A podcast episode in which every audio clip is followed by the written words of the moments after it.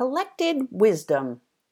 I took an authentic happiness inventory online today, which compared my relative happiness to that of 120,000 other respondents. It's a legit survey put together by Dr. Martin Seligman of the University of Pennsylvania's Positive Psychology Center. I got a 3.74 out of 5.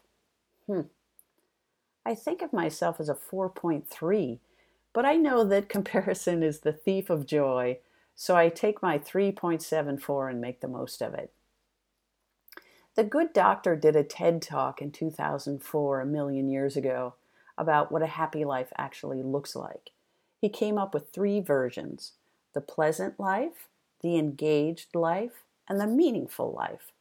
The pleasant life is dedicated to the pursuit of pleasure which reminds me of some of my pursuits in the 80s. I'm pleased to say that I was not arrested in pursuit of these pleasures. The engaged life is one filled with satisfying activities like writing and taking care of the neighbor's chickens. The meaningful life is one of connectedness to a greater whole. This is the gold standard Someone who is woken in the middle of the night in Vermont by the smell of smoke from the fires currently rampaging through Northern California is probably considered to be living the meaningful life. Dr. Seligman lists no wonderful life, sorry, George Bailey, and no wonderful world, sorry, Louis Armstrong. I firmly believe that a sense of wonder brings joy to meaningfulness and disagree with these exclusions.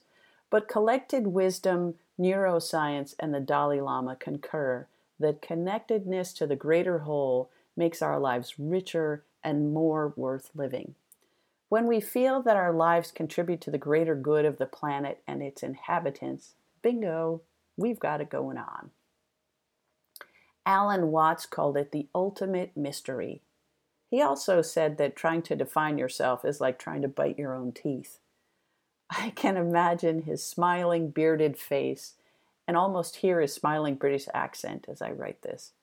I have a serious crush on Alan Watts, which is weird because he died in 1973.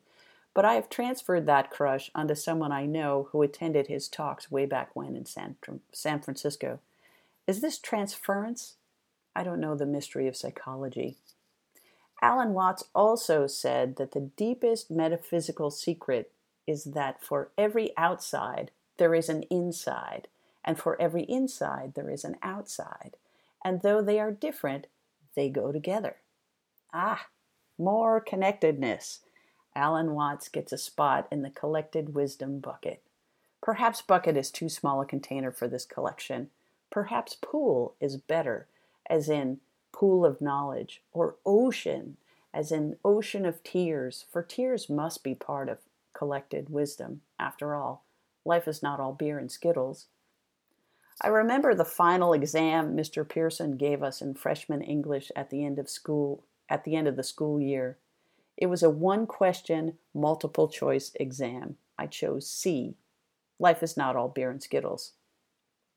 Collected wisdom might not condone my defining something so monumental by pointing out what it is not, but the Upanishads define Purusha, the pure essence of the self and the universal principle that is eternal, indestructible, and all pervasive, by defining what it is not.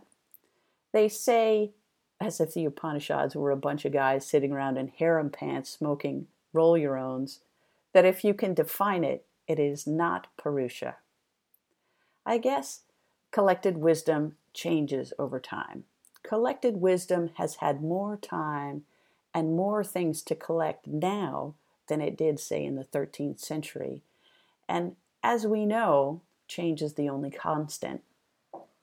Alan Watts said that the only way to make sense of change is to plunge into it, move with it, and join the dance. Ah, I can see him now, sitting at the edge of the ocean of collected wisdom in one of those elevated lifeguard chairs like you see down the shore in New Jersey, under a big beach umbrella, looking out onto the waves of change. Be still my heart.